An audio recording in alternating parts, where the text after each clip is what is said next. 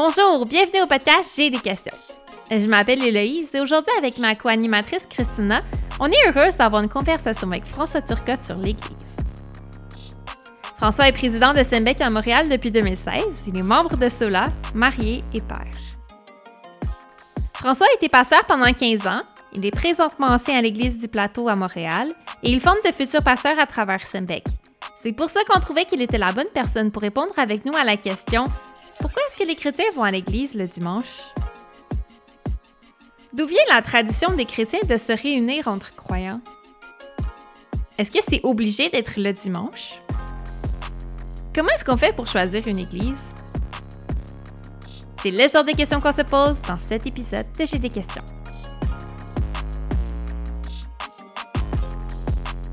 Bonjour, bienvenue au podcast J'ai des questions. Je suis accompagnée de ma co-animatrice Christina. Salut. Salut.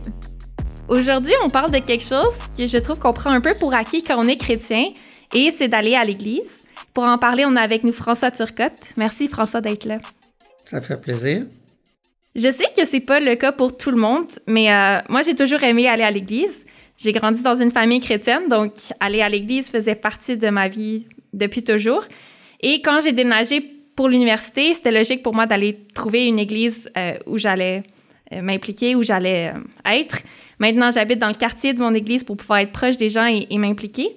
Mais c'est pas toujours facile de faire partie d'une église et plus j'y réfléchis, plus je réalise à quel point c'est contre-culturel.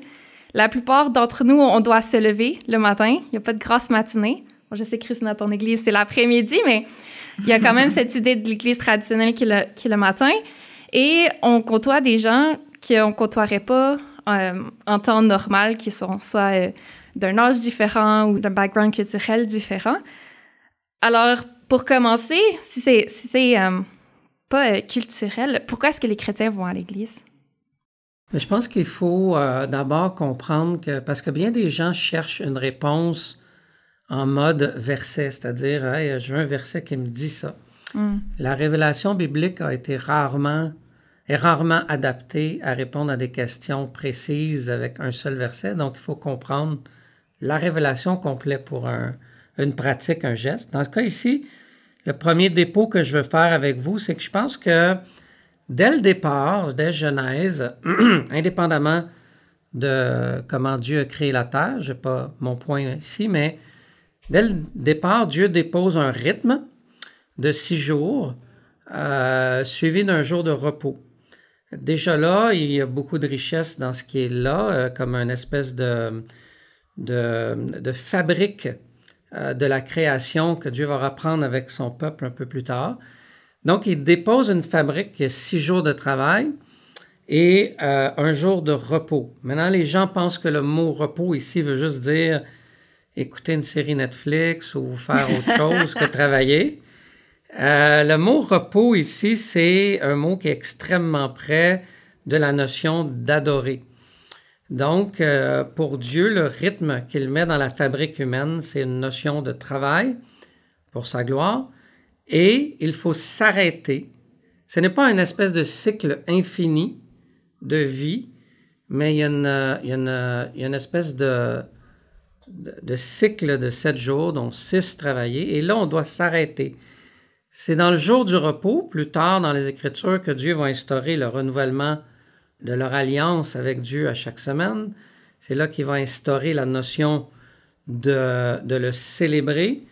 Euh, cette notion d'adoration, de retourner à Dieu comme la véritable source de la vie, le véritable sens de tout, Dieu veut qu'on l'expérimente dans la fabrique d'une semaine de vie.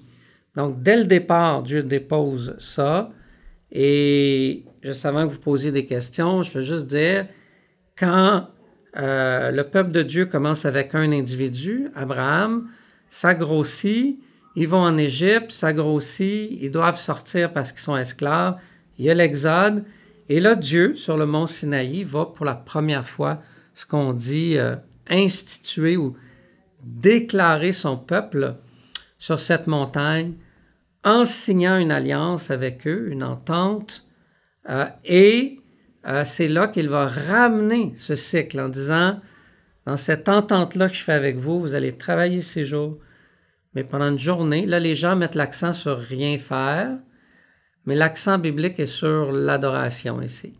Une journée pour reconnecter, renouveler, remettre en emphase, reprendre conscience que je suis un humain qui a des limites, euh, reconnecter que je suis une créature sous son créateur, peu importe l'angle, et c'est ce qu'Israël va, va, tenter de pratiquer évidemment quand ils suivent Dieu.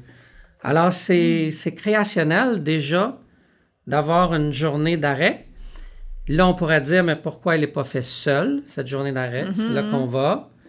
Eh bien, euh, dès le départ, dans l'entente que Dieu fait, il l'a fait toujours avec son peuple assemblé. Euh, l'expression qu'on va trouver dans, l'Exode, c'est, le rassemblement, l'assemblée qui vient apporter son culte, mais collectif, euh, pour diverses raisons qu'on pourra creuser. Et, là, ce pattern-là va se, se garder dans l'Ancien Testament, même quand il va être séparé, ils vont partir les synagogues parce qu'ils sont peuplés du temple, donc ils doivent retrouver un lieu de culte. Les synagogues naissent un peu partout euh, dans, dans, le monde. Et puis, quand Jésus vient, euh, il vient établir un nouveau contrat, une nouvelle alliance, et il va, euh, les, les croyants vont comprendre que ce nouveau contrat-là ne change pas qu'ils sont un peuple, qu'ils sont une assemblée, qu'ils sont des adorateurs, mais ce que Pierre va dire dans Acte 2, c'est qu'il n'y aura plus d'intermédiaire. Alors, dans le premier contrat, pour s'approcher de Dieu collectivement, il y avait des intermédiaires, des rois, des prophètes, des prêtres, mais surtout les prêtres. Et là, le nouveau contrat vient éliminer ces intermédiaires d'office et le contact collectif avec Dieu se fait maintenant directement parce que nous sommes remplis de l'Esprit. J'arrête là. Vous avez peut-être déjà mille questions, mais déjà, je veux donner comme un premier principe que créationnellement, Dieu démarre les choses avec ce cycle de vie euh, pour euh, son peuple. Hmm. François, tu me connais bien. J'ai effectivement mille questions. Euh, tu as touché à quand même des points intéressants. Là. Fait que tu mentionnes, j'imagine, tu parles du sabbat, l'idée du repos. Mm-hmm. Euh, puis j'aime, j'aime qu'est-ce que tu dis par rapport au fait que c'est pas juste du repos, genre je dors toute la journée, mais, mais que ce repos-là, il est censé être tourné vers Dieu pour adorer Dieu. Oui. Euh, puis, mais moi encore, je, me pose la question parce que je l'entends beaucoup, ça, les gens qui disent j'ai pas besoin, j'ai pas besoin d'être avec les autres pour me tourner vers Dieu. Me semble, moi, quand je vais prendre une marche dans la forêt, je me sens beaucoup plus proche de Dieu que mm-hmm. euh, ce qui n'est pas le cas pour moi en passant. Là. Euh, je suis pas une personne qui est comme forte sur la nature, mais mais il y a des gens qui aiment beaucoup comme la nature, puis pour eux, c'est comme là, ils se sentent proches de Dieu. Pourquoi ça pourrait pas être ça qu'ils font? Parce que le deuxième point, c'est que dans la mm. fabrique théologique de toute la révélation de Dieu, ce que Dieu nous annonce, c'est qu'il vient pour se créer un peuple. Alors, euh, Dieu, dans sa révélation, toute la Bible, c'est un déploiement qu'il nous dit de la création d'un peuple. Il est venu se créer un peuple qu'il aurait gardé dans le Jardin d'Éden s'il n'y avait pas eu la chute, mais après la chute, les promesses commencent à apparaître dans les livres mhm. bibliques. Et là, dans la première, euh, dans cet exode que je vous disais, dans cette création, il y a un peuple, il y a un contrat. Et le contrat n'est pas fait entre Dieu et des individus, mais entre Dieu et un peuple. Et le jour du sabbat dans l'ancien contrat, l'ancienne alliance, euh, il est décrit comme un renouvellement collectif de leur contrat. Donc, c'est beaucoup plus qu'adorer dans son sens large. C'est aussi une communauté qui prend l'engagement ensemble de renouveler ses vœux envers hmm. Dieu. Alors, si vous avez été à des mariages, le renouvellement des vœux ou la, la première entente des vœux doit se faire devant public, là aussi. Et toute cette conception de contrat dans le Testament a toujours les mêmes composantes.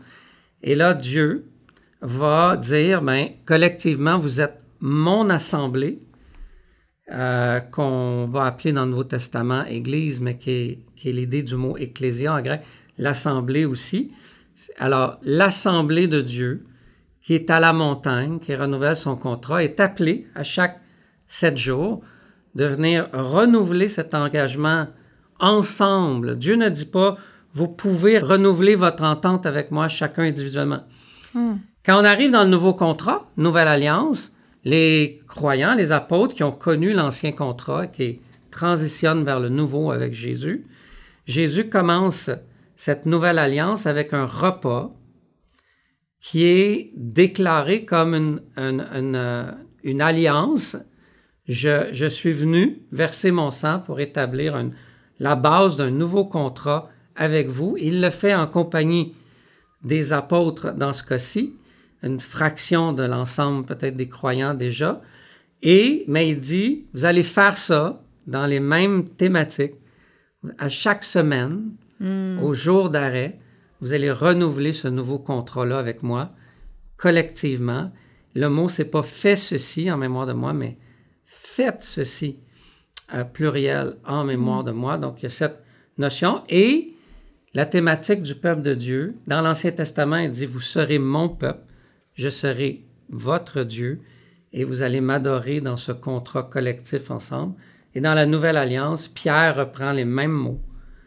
Vous serez mon peuple, je serai votre Dieu, parce que c'est ce et Jésus dit, je suis venu bâtir mon Église. On peut comprendre, je suis venu instituer le peuple de la Nouvelle Alliance du royaume.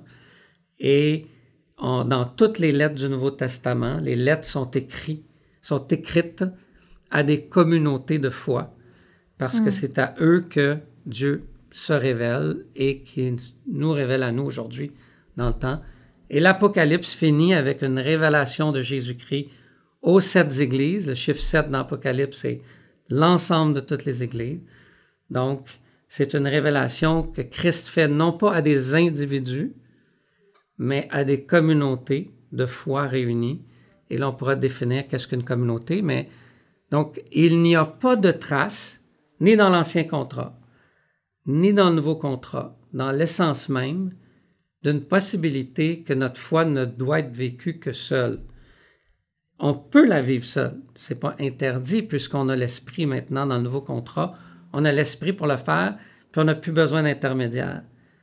Mais Jamais le Nouveau Testament vient effacer cette notion. Au contraire, Pierre, on peut lire dans 1 Pierre 2.9 que euh, les croyants sont une communauté de prêtres royaux qui sont unis pour refléter les vertus de Dieu. Là, la, même thématique, vous serez saints car je suis saint, est repris par Pierre. Quand on est réunis ensemble, quand les croyants se réunissent, c'est le moyen de refléter qui Dieu est. C'est comme si Pierre est en train de dire, seul, vous ne refléterez jamais qui est Dieu. Mais mm. ensemble, les gens vont voir qui est Dieu par l'assemblée qui adore Dieu. Mm. Donc, euh, bon, euh, j'ai répondu, je pense, à la deuxième question, pourquoi ça ne peut pas être fait seul? Ouais, ouais, ouais. Écoute, on est loin de l'individualisme, là. Tu sais, un peu quand on vit nos vies, là, normalement, là, assez en solo. C'est vrai, hein, là, quand j'y pense, la Bible apprend. C'est comme quasiment pris pour acquis que ça doit se vivre en communauté. Tu sais, comme dans le sens où ce que. C'est toujours entendu qu'on allait être en communauté dans la Bible. C'est un thème hyper important, si je comprends bien. C'est comme ça que Dieu se révèle. C'est comme ça que Dieu construit. C'est ce qui transcende le vieux et le nouveau contrat. Et il n'y a aucun, il a aucune trace que c'est tellement une évidence dans le plan que Dieu construit qu'il n'a même pas besoin de répondre à la question. ouais. Alors, hmm. euh, c'est intéressant. Et, euh, et, là, il y a plein de détails qu'on pourrait rentrer pour voir que c'est, c'est une... Euh, même ce qui est très beau, là, dans Hébreu, la plupart des gens n'ont pas lu ce texte-là, je vous le lis.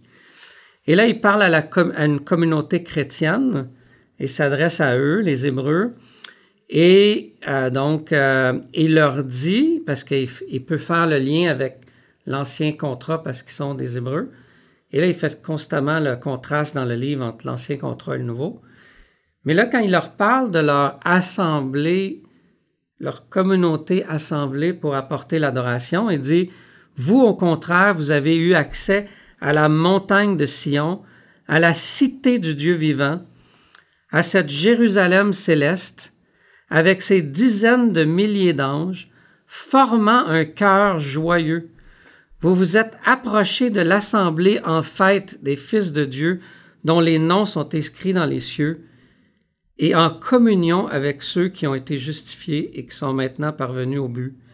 C'est-à-dire que euh, ici, ce que l'auteur est en train de faire, il dit, quand vous êtes assemblés pour adorer, vous êtes en communion avec l'assemblée déjà arrivée au ciel, hmm.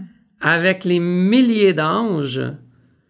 Alors, et, et vous êtes en fête avec tous les justifiés déjà dans la gloire, et vous, vous êtes appelés quand vous vous rassemblez à entrer en communion avec... Alors, quand on va le dimanche, on devrait non seulement voir les gens autour de nous, mais on devrait dire, wow, il y a les milliers d'anges qui est là, parce que c'est c'est un avant-goût, c'est le preview de la célébration en fête finale où Dieu va avoir rassemblé son peuple dans sa mm. globalité pour qu'on soit en train de l'adorer tous ensemble parce que c'est, c'est la finalité, c'est là que Dieu s'en va et vous êtes juste en chemin vers cette, cette célébration euh, ultime.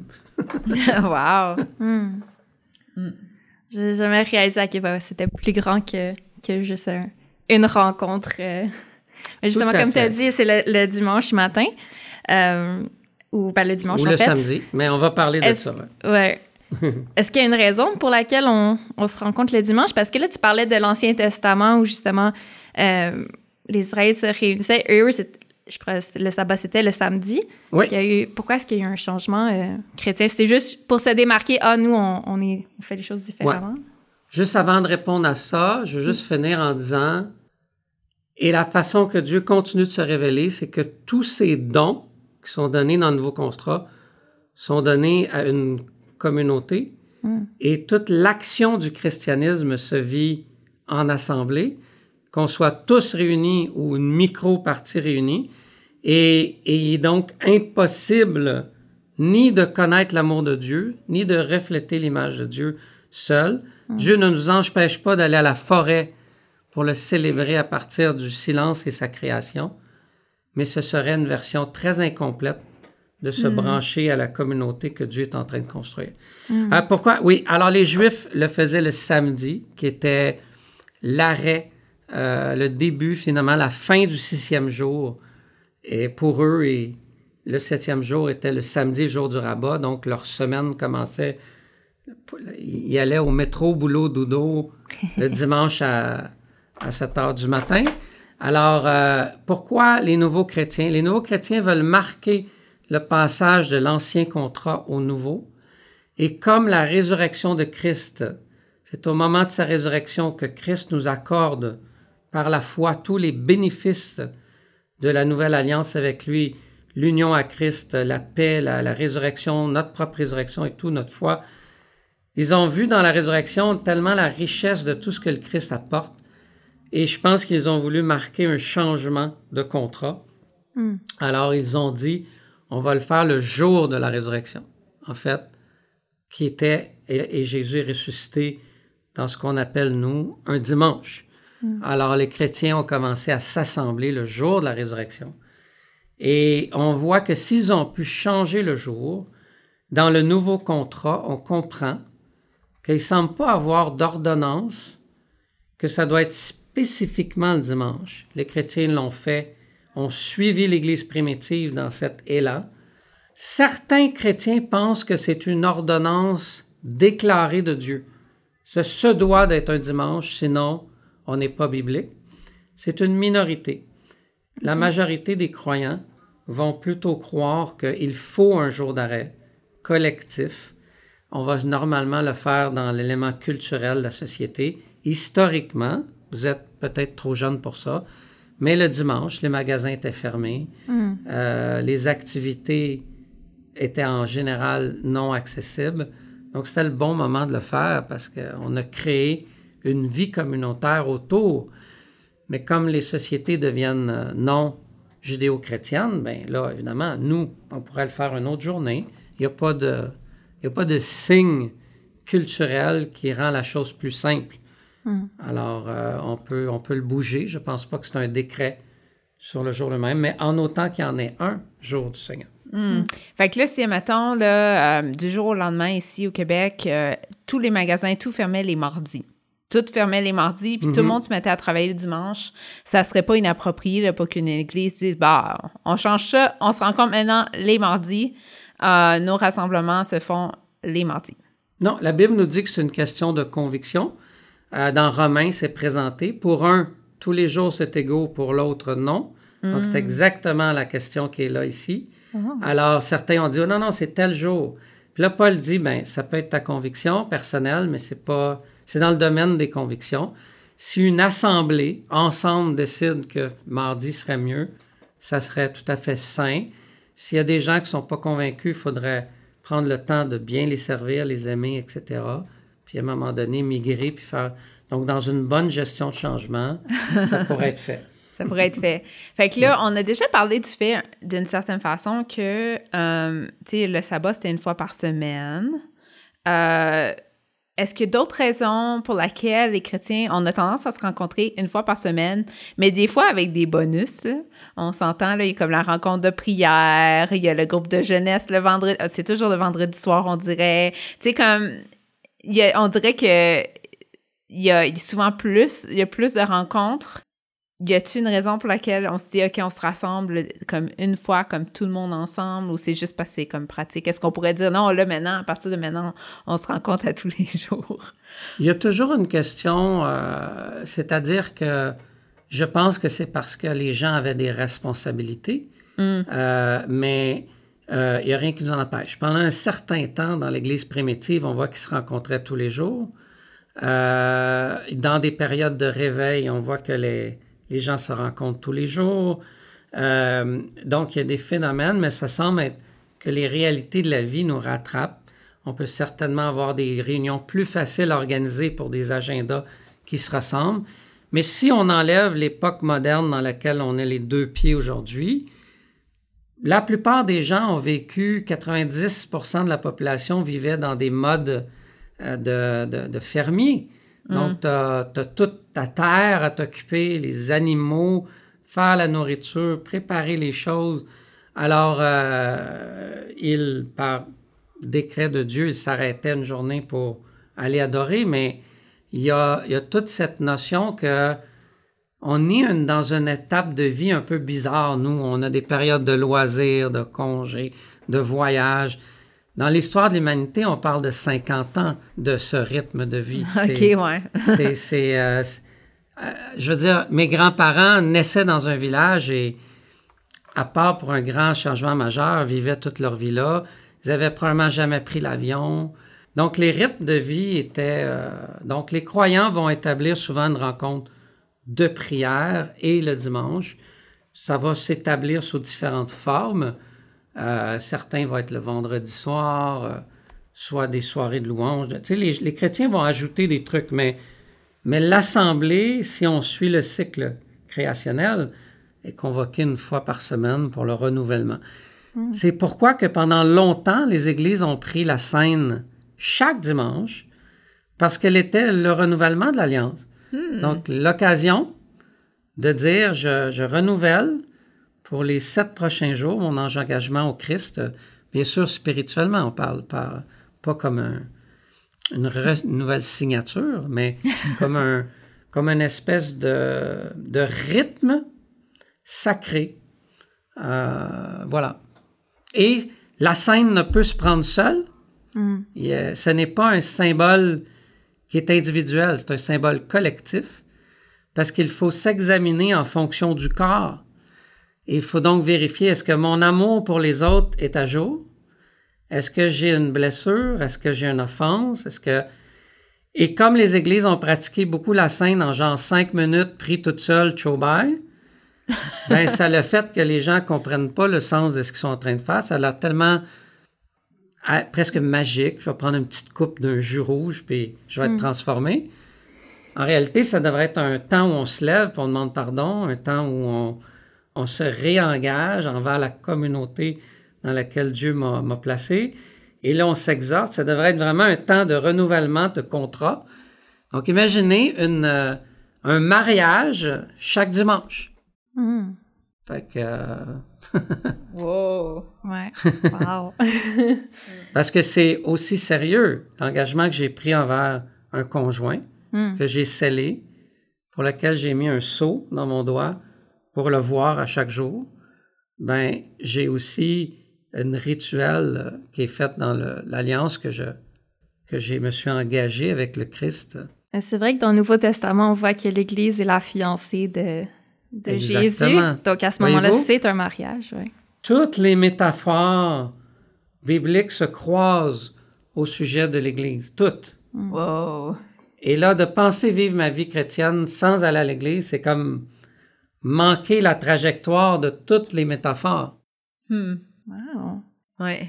Mais là, mais là j'ai une grosse question, là, par exemple. Parce que là, on parle d'église, mais, mais qu'est-ce que ça veut dire? Comme, qu'est-ce qu'on peut considérer comme une église? Si, si maintenant, je dis, ben là, on se, on se rejoint en communauté, euh, euh, j'ai une couple d'amis chrétiens qui habitent sur ma rue, euh, est-ce qu'on peut dire, OK, mais ça, c'est suffisant? Alors, on est en communauté, on est bien. Tu sais, comme c'est quoi qui, qui distingue l'Église? Tu sais, je pense, euh, moi, je suis, je suis pas, je suis loin d'être une experte, mais je dis, tu sais, j'imagine dans l'Église primitive, là, il n'y avait pas, euh, tu sais, eux, je sais pas, ça s'est peut-être fait naturellement, qu'ils se rencontraient dans les maisons, tu sais. Puis là, maintenant, tu sais, je pense à ça versus comme un, dimanche matin, le comité d'accueil, l'école du dimanche, tu sais, il y a le, les, pasteur. tu sais, il y a le pasteur qui prêche, c'est comme très différent. Peux-tu m'expliquer un peu comme, bon, est-ce que les deux sont, sont bons, mais aussi comme comment ça, ça l'a passé de une à l'autre un peu? Hmm. Mais là, euh, tu me poses mille questions, puis tu me donnes trois minutes. Alors, défi, défi galactique. Mais en une phrase, de 0 à 300, l'Église euh, va s'organiser, bien sûr, mais ça commence. Oui, comme tu dis, mais les maisons à cette époque-là, c'est pas des maisons d'aujourd'hui. C'est des ah. maisons qui peuvent euh, accueillir 30 personnes. Euh, probablement la famille la plus riche recevait l'Église chez eux. Et c'était toutes les gens qui vivaient leur vie de rythme agraire, etc., à une distance de marche. Oubliez pas que on n'a pas d'automobile, on n'a pas de SUV, on n'a pas, on peut pas traverser 40 églises en SUV pour aller à celle qu'on aime. Euh, c'est pas ce monde-là. Alors, les gens de la communauté vivent ensemble leur communauté de foi dans un foyer. Euh, oui, très début, mais très tôt on s'organise. Constantin, en l'an 300, va tout changer parce qu'il va déclarer l'Église chrétienne l'Église de l'Empire.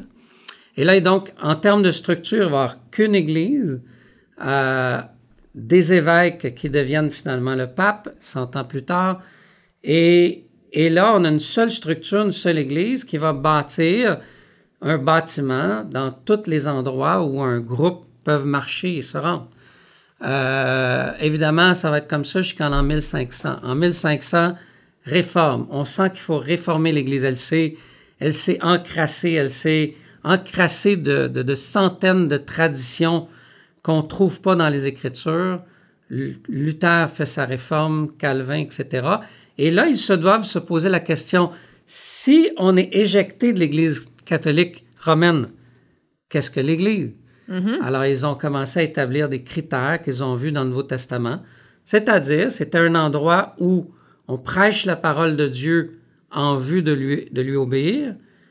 On pratique les ordonnances bibliques, on en trouve deux à ce moment-là, c'est-à-dire le baptême et la scène, un endroit où on pratique la discipline, c'est-à-dire que si quelqu'un ne vit plus selon sa confession de foi, il doit être repris en vue d'être gagné, bien sûr, mais sinon d'être excommunié, donc sorti de la communion.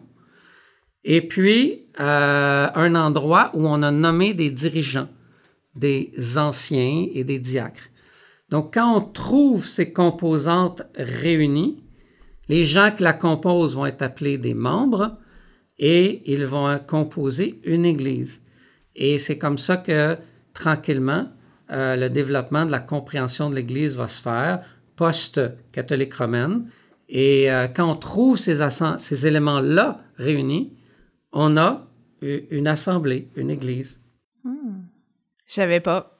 Je savais pas qu'il avait, il avait fait une étude euh, approfondie sur la chose, mais je trouve ça fascinant. Il n'y avait pas le choix parce que ils vont appeler ça les marques de l'Église. Donc, euh, certains vont appeler ça les fonctions de l'Église, les fonctions essentielles, qu'est-ce qui détermine l'Église. Il fallait le faire parce que depuis 1200 ans, on ne se pose pas la question. Il y en a une dirigée mm. par un homme qui se dit successeur des apôtres, le pape, qui le seul peut dire la vérité et qui, par qui la révélation de Dieu passe. Et si on n'est pas dans ce moule-là, qu'est-ce qu'on est? Il mm-hmm. faut le réfléchir. Là, je pourrais parler pendant 20 heures juste sur cette section-là, mais j'espère que je vous perds pas trop. Mm-hmm. Mais c'est déjà intéressant d'entendre les, justement les, les, marques, parce que des fois, j'entends « Ah, euh, ben c'est nous l'Église, et donc, justement, si on est deux ou trois, ben Dieu est là, donc on peut être une Église, donc de savoir, non, il y a quand même un peu plus de, de structure autour de ça. Ce qui fait vraiment qu'on se joint à une église, on n'est pas juste comme un... Ça apparaît pas juste de nulle part. Oui, puis l'endroit où, le seul endroit où c'est dit 2-3, c'est dans un contexte qu'on appelle du ministère des clés. C'est-à-dire que si l'autorité a été confiée à Pierre pour débuter la chose, à qui elle a été donnée après Pierre? Alors l'Église catholique romaine dit qu'elle a été donnée un successeur qui a mené un successeur. Nous, on dit non tous ceux qui font profession de foi, parce que le texte dit, tu es le Christ, le Fils du Dieu vivant. C'est une profession de foi, une confession de foi. Ceux qui l'ont après Pierre mm. ont les clés. Et quand ils sont assemblés, ils doivent gérer ces clés-là, c'est-à-dire ils doivent déterminer qui a la même foi pour les intégrer et quand qui, quelqu'un ne l'a plus, de les sortir. Donc, ce n'est pas un ministère de portier ou de mm. concierge, mais des prêtres ensemble, remplis de l'esprit, qui doivent contrôler l'entrée et la sortie. Hmm. C'est là qu'on a une communauté. Quand on fait pas ça, on a une foule, on a une fête, hmm. on a une célébration, mais on n'a pas une assemblée. Intéressant. Là, avec la, réforme, ce qui est super, c'est qu'ils ont réfléchi à, à c'est quoi une église, mais ça fait aussi que ça a multiplié les choix d'église. Voilà. Alors, est-ce qu'il y a quelque chose qu'on peut garder en tête quand euh, soit on, doit choisir une église parce qu'on est nouvellement chrétien, souvent on va aller dans la première église euh, qu'on croise ou qu'on a des amis, ou sinon on a grandi dans une famille chrétienne, mais si on déménage, on doit choisir une prochaine église. comment est-ce qu'on fait pour savoir si on doit rester là où on est ou aller ailleurs? Est-ce qu'on peut... comment on fait pour choisir une église? Je crois que, premièrement, il faut comprendre théologiquement que dans les Écritures, il n'y a qu'une Église. Alors, chaque assemblée qui rencontre les marques que j'ai décrites sont une représentation en elle-même de l'Église. Hmm. Alors, il ne faut pas parler de fraction d'Église ou de, de morceaux d'Église. C'est pas comme si l'Église était un ensemble de Lego et chaque assemblée est un Lego. C'est ah. plutôt chaque Lego est l'Église. Hmm. Alors pourquoi? Parce que les théologiens parlaient de dire là où est Christ, là est son Église. C'est-à-dire que chaque assemblée, celle a les marques euh, que je vous ai nommées. Elle est une assemblée, elle est l'Église. Bien sûr, elle est une manifestation locale et visible de l'Église, mais elle est aussi théologiquement l'Église. Bon, je rentre pas dans les détails ici, mais ça fait que la manifestation visible de l'Église, elle est un peu partout dans ma ville. Comment faire pour choisir l'endroit que je vais fréquenter? Mais je pense qu'il faut ici, évidemment, selon les convictions théologiques qu'on s'est faites, en lisant les Écritures, en étudiant ou en écoutant des enseignants, c'est de voir ben, quels sont ces critères-là. Parce que présentement, l'Église est souvent choisie d'une manière, j'appelle ça J'appelle ça le choix émotif de l'Église. Mm-hmm. Je vais à l'Église où mon émotion, le baromètre de mon émotion me dit que c'est bien, c'est positif. Euh, je ne crois pas que c'est un bon choix. Il n'y a pas de verset qui dit choisissez l'assemblée pour laquelle vous vous sentez bien. Euh, il n'y a pas de direction de ça dans le Nouveau Testament. Alors, comment on l'a choisi? Je pense qu'il faut avoir des convictions théologiques. Il faut faire un choix. sur qu'est-ce qu'on croit être la parole de Dieu prêchée, qu'est-ce qu'on croit sur le baptême, parce que c'est la deuxième marque. Est-ce qu'on baptise les enfants ou les adultes? Si on croit théologiquement, après étude, qu'il faut baptiser les adultes convertis, je vais choisir. Déjà, hmm. ça restreint le choix. Ensuite, hmm. Qu'est-ce qu'on croit dans cette Église-là? Et selon, il faut adapter. Et une fois qu'on a traversé ces filtres-là, bien, on peut se poser la question, par exemple, géographique. Plus je suis proche de mon assemblée, plus je pourrais lui appartenir d'une façon pratique et complexe. Mm. Et après, on peut avoir euh, des choix, évidemment, un peu plus euh, de comment l'Église s'organise. Il y en a qui vont pouvoir dire, par exemple, j'ai une maladie, mon corps commence à être fonctionnel à midi. Mais je vais aller à l'église du plateau parce que leur culte est à 4 heures. On peut se rendre là euh, comme fin de choix. Mais je pense que j'encouragerais tous les auditeurs à ne pas y aller, soit parce que mes amis sont là ou parce que le feeling est bon, mais de commencer par qu'est-ce que je crois. Hmm. Et euh, est-ce que ma croyance est celle de ma communauté?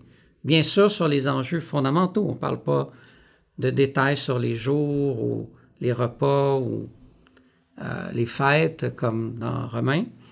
Mais euh, c'est ça. Donc, ce sont des critères.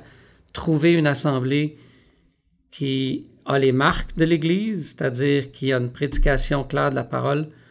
Il y a les ordonnances. Il y a des anciens des diacres dénommés ou diaconesses. Il y a des ou anciens femmes si c'est votre conviction théologique et il y a de la discipline. Euh, et on est sérieux. Il y a une porte d'entrée, il y a une porte de sortie. Pour moi, c'est les marques de l'Église. Et je vais y aller avec ça et la confession de foi. C'est ce que j'encourage. Hmm.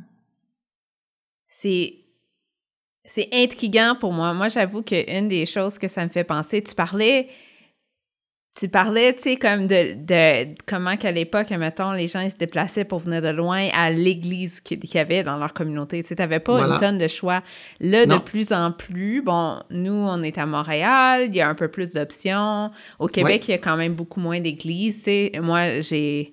Euh, tu sais, quand je visite, mettons, là, dans différentes parties du monde, des fois, là, sur une même rue, t'en as comme 10 églises, là comme je pense à une ville en particulier qui a, qui a, une, ville, qui a une rue qui s'appelle Church Street, puis que toutes les, sur cette rue-là, toutes les églises de la ville sont là. Puis, puis je trouve ça hallucinant. Je me dis, quand je, quand je suis en voiture sur cette rue-là, je me dis, ben je pourrais, je pourrais toutes les choisir.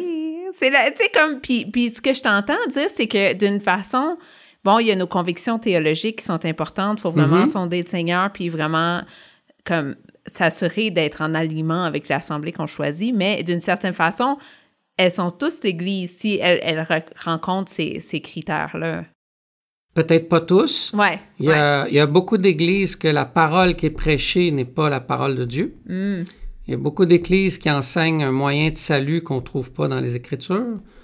Euh, il y a des églises qui n'ont pas de porte d'entrée et de sortie. Tout le monde, tout le monde est chrétien, tout le monde est beau. Il y a des églises que tu comprends? Alors, hmm. il faut il faut faut pas se fier juste parce qu'il y a un rassemblement que les marques de l'église sont là. Alors euh, il y en a qui sont plus près que d'autres. Je peux choisir de celle qui me semble le plus près des marques. Ça veut pas dire que l'autre elle est du diable. C'est juste que si j'ai un choix à faire, qu'on me demande comment faire mon choix, je vais pas y aller au sentiment. Je mhm, pense pas mhm. que c'est un bon guide. c'est quand même un choix sérieux. il faut quand même. Un choix très sérieux parce que c'est mhm. avec eux que je vais renouveler mon alliance à chaque semaine pour m'engager envers eux à rencontrer toutes les listes de critères qui est se servir, s'aimer, s'écouter, s'exhorter, se prendre soin, se donner. Alors, euh, Dieu ne m'appelle pas à servir l'ensemble des croyants qui existent sur la planète parce que c'est impossible. Mm-hmm. Euh, Dieu ne m'appelle pas à aimer 4 milliards, je euh, je sais pas quoi, ou 1 milliard de chrétiens. C'est possible. Je n'ai que six jours de travail. alors, euh, donc, il faut, faut que c'est un groupe avec qui je vais avoir une forme spirituelle d'entente où on marche en communauté pour accomplir les ordonnances de Dieu. Il faut, bien sûr, il faut bien s'y trouver. Dieu ne nous demande pas dans un endroit où il y aurait les marques, mais je suis hyper malheureux, tu sais, euh, etc. D'ailleurs, pour l'heure de l'Église, hein, au Brésil, et dans le sud du Brésil, ils ont beaucoup adapté à cause du climat et des réalités. Le culte est à 18 heures dans toutes les villes. Fait que si tu te lèves le matin là, tu vas te lever pour rien. Donc, il y a des adaptations, on voit, culturelles. Mais euh, voilà. Et pour plusieurs des villes africaines, il y a une heure de départ de l'Église, mais il n'y a pas d'heure de fin. Alors, euh, le culte dure. euh, c'est une vraie repos dans le sens d'adoration très. C'est pas une heure de renouvellement d'alliance là-bas. Il y a des belles choses qu'on peut apprendre des diversités culturelles comme ça. Oui. Euh, tu as mentionné d'être malheureux dans une église, puis je sais que, bon, l'épisode sera à sa fin, mais, mais j'aimerais quand même explorer ce, ce- ce point-là avec toi. Tu sais, on a parlé de changer d'église ou d'aller à une nouvelle église parce qu'on déménage, Mhm. mais comment savoir que c'est le temps de passer à une autre église? tu? Est-ce que est-ce que des, des temps que c'est comme OK, tu sais quoi, je suis vraiment, vraiment pas bien, là. C'est le temps de passer Oui. à autre chose, ou est-ce que tu dis non, je persévère, euh, je, vais, je, vais, je vais passer au travers des défis? Euh, premièrement, j'encourage que la décision ne soit pas prise promptement. Donc, il faut vraiment contribuer parce que peut-être que cette église-là manque quelque chose. Et c'est à moi que Dieu a donné le don pour leur bénir, mais je ne suis pas écouté, je ne suis pas entendu, ou etc. Où il y a- de, de vraiment examiner si c'est une question de préférence ou c'est vraiment une question plus qui, qui m'impacte davantage. Prier, patienter, attendre. Euh, tellement de choses peuvent se passer en un an ou deux. Euh, Dieu peut renouveler le leadership de l'Église. Dieu peut euh, changer des choses. Quelqu'un, il peut arriver un événement qui catalyse toute l'Église. Donc, moi, je n'encourage pas d'être church hoppers trop. Donc, il faut vraiment, parce qu'on s'engage, c'est nos vies. Il faut prendre le temps de connaître les gens pour les servir et les aimer adéquatement. Donc, il y a tout un investissement. C'est une toile relationnelle tissée, serrée quand on vit vraiment l'Église, quand c'est pas juste un, un meeting en quelque part. Et donc, euh, prendre son temps. Mais il arrive des temps où Dieu nous appelle à devoir se regreffer à un autre corps. Et, et, euh, ça arrive. L'humain est complexe, les situations sont complexes. Une église peut être malsaine. Toutefois, dans l'Apocalypse, les églises sont malsaines. Sur les sept, il y en a six qui ont des gros problèmes, doctrinaux, éthiques, euh, comportementaux graves. Et jamais ça dit quitter.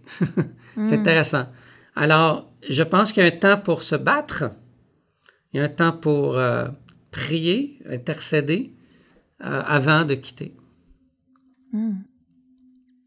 Des vo- déjà, on voit que l'Église, euh, en l'an peut-être 100 sur 7 que Dieu choisit pour nous parler, il y en a 6 qui ont quand même des gros défis. Donc, l'attente d'une Église parfaite est une attente céleste.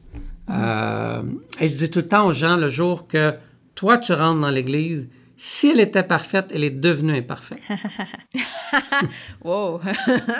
Je trouve ça un message rassurant parce que des fois, c'est ça. Quand ça va moins bien à mon église, je peux dire Ah, je pourrais aller ailleurs. Puis je suis comme Mais ailleurs, ce serait, il y aurait aussi des problèmes. Ouais. Probablement, comme tu dis, parce que moi, j'irais. mais aussi juste parce que on est tous des êtres humains. On n'est on n'est pas parfaits. On, on essaye tous de, de se rassembler pour pouvoir adorer Dieu. Et une des beautés, je pense, de, de se rassembler en, en communauté, c'est de. euh, je pense qu'il y a un verset qui dit s'aiguiser les uns entre les autres, c'est de discerner ensemble, c'est on apprend au contact l'un de l'autre. Et moi, même si je suis introvertie, c'est pour ça Voilà. que j'aime aller à l'église, c'est je vais apprendre. Si moi, j'ai pas envie d'adorer Dieu ce jour-là, je vais, je vais être inspirée par les autres qui, qui adorent Dieu. Il y, a, il y a quelque chose là, de transformationnel qui arrive aussi au contact les uns des autres, même si c'est pas parfait. euh. Et même dans Romains 12, je vais terminer quelques mots de conclusion. Quand on le lit, on le lit très individualiste, Romains 12, 1, tu sais. Maintenant que vous avez les compassions de Dieu, offrez vos corps comme un sacrifice vivant à Dieu, Le offrir est plusieurs et le, le sacrifice est singulier. Donc, il est en train de dire à l'Église de Rome, offrez tous ensemble un sacrifice qui sera agréable et de bonne odeur à Dieu. Donc, une Église unie qui offre un sacrifice à Dieu est le reflet ou l'exhortation de Paul après avoir parlé de l'Évangile pendant onze chapitres. Il dit, voilà, vous êtes une communauté qui va offrir un sacrifice à Dieu. Et je trouve ça symboliquement très, très beau. Euh, dans une société individualiste, vous allez voir, on lit notre Bible très en le je, alors que la plupart des textes sont dans le nous. Et, euh, et même Paul, quand il parle de lui, il utilise le nous parce qu'il veut pas qu'il y ait du je trop dans la Bible, je trouve. C'est intéressant. Dans 2 Corinthiens, il parle de lui, mais jamais au je. C'est tellement communautaire. Mais c'est une forme de discours aussi, mais c'est juste pour dire que ça pointe vers le fait que c'est jamais à propos de moi. Euh, et dans Hébreu, pour terminer, les derniers mots, dans Hébreu, cette belle assemblée, prochaine fois que vous allez à une célébration du samedi ou le dimanche ou le mardi, vous, vous, euh, puis que vous voyez les milliers d'anges en train d'adorer avec Jésus-Christ qui attend son épouse parfaite, bien, rappelez-vous que c'est dit dans un livre où il a dit un peu plus tôt, Sachez que votre cœur peut s'endurcir. Et il dit donc un peu plus loin, vous avez besoin de votre communauté pour vous garder éveillé, afin que votre cœur ne s'endurcisse pas, en vue du jour où nous allons célébrer ensemble. Donc la communauté est le gardien le plus précieux que Dieu vous a donné comme croyant Mm. pour vous permettre d'arriver à la fin de la course au bon endroit. Hmm. Wow, merci pour ces mots. Je pense que je vais essayer de me souvenir de ça. C'est quelque chose de plus grand que moi quand je vais à l'église. C'est pas juste. Ouais. euh, Ah non, je me suis. Faut encore que je me lève ce matin. Oui, exactement.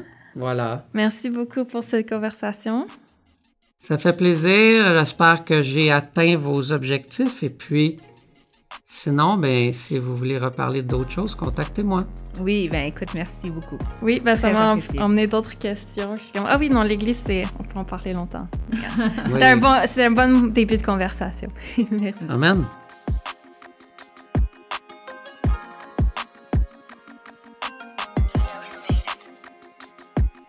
J'ai des questions est un podcast de Convergence Québec et pouvoir d'échanger étudiants. Merci d'avoir écouté cet épisode. N'oublie pas de t'abonner à ce podcast sur ta plateforme préférée pour ne pas manquer les prochains épisodes. Et pour plus de contenu, des photos, des stations et pour apprendre à se connaître, rejoins-nous sur Instagram ou Facebook en cherchant jai.des.question.